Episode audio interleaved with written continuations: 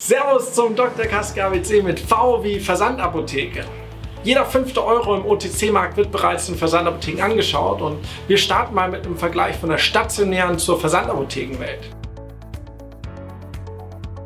In der stationären Welt ist es so, dass der durchschnittliche Apothekenkäufer 12 Euro ausgibt und nur ein Produkt im Warenkorb hat. Und in eine deutsche Apotheke gehen im Schnitt 200 Besucher. Ganz anders und auf einer anderen Skala die Versandapothekenwelt. In führenden deutschen Versandapotheken sind heute schon hunderttausende Besucher am Tag und äh, diese geben im Schnitt 45 Euro aus für vier bis fünf Produkte, die im Warenkorb liegen. Ganz spannend ist auch, äh, was sie dafür zahlen für diese Produkte. Denn während der Warenkorb größer ist, ist der durchschnittliche Rabatt im Versandhandel viel höher. 34% Rabatt im Vergleich zu 8% Rabatt in der stationären Welt. Frauen sind viel häufiger in der Versandapotheke als Männer, aber wenn sie dort sind, sind sie wählerischer, das heißt, sie kaufen nicht so häufig und ihre Warenkörbe sind auch kleiner. Schauen wir uns drei Prognosen für den Versandapothekenmarkt an, die wir aufgestellt haben, angefangen mit dem E-Rezept.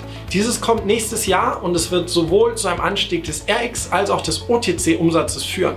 Im RX-Bereich sind wir momentan bei 1,5% Online-Anteil und wir gehen davon aus, dass das auf bis zu 10% Online-Umsatzanteil steigen kann.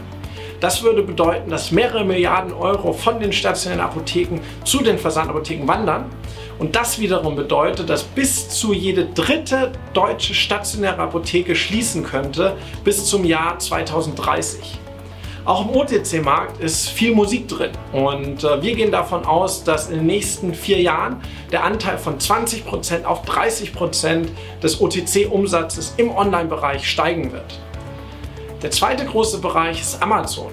Amazon wird noch stärker als bisher in den Gesundheitsbereich eingreifen, nicht zuletzt durch das E-Rezept. Das macht äh, den potenziell erschließbaren Markt um ein Vielfaches größer, weil wir jetzt von Dutzenden Milliarden Umsatzpotenzial sprechen und nicht mehr von einem einstelligen Milliardenbetrag wie im OTC-Bereich. Und äh, aus unserer Sicht wird das dazu führen, dass Amazon nicht drum herum kommt, entweder Shop-Apotheke oder Doc Morris aufzukaufen, weil nur diese haben die große logistische Infrastruktur, die Amazon am Ende des Tages abbilden muss. Bisher kann Amazon mit seinen Fulfillment Center nicht die pharmazeutische Logistik liefern, die notwendig ist und vom Gesetzgeber vorgeschrieben wird. Zuletzt ist das Thema Preis aus unserer Sicht ein hochspannendes. Wieso ist es denn so, dass der Verbraucher immer noch dazu angehalten wird, in stationären Apotheken einzukaufen, wenn er online viel mehr sparen kann? Aus unserer Sicht sollte es eine Direktive der Bundesregierung geben, die den Verbrauchern sehr nahelegt, dass sie im Versandhandel einkaufen und dadurch massiv Geld sparen. Mehr als eine Milliarde Euro könnten deutsche Verbraucher sparen, wenn sie statt in der stationären Apotheke online einkaufen würden. Und wir gehen davon aus, dass dieses Potenzial in Zukunft erschlossen wird durch mehr Weisungen von der Regierung und vielleicht auch irgendwann von den Krankenkassen.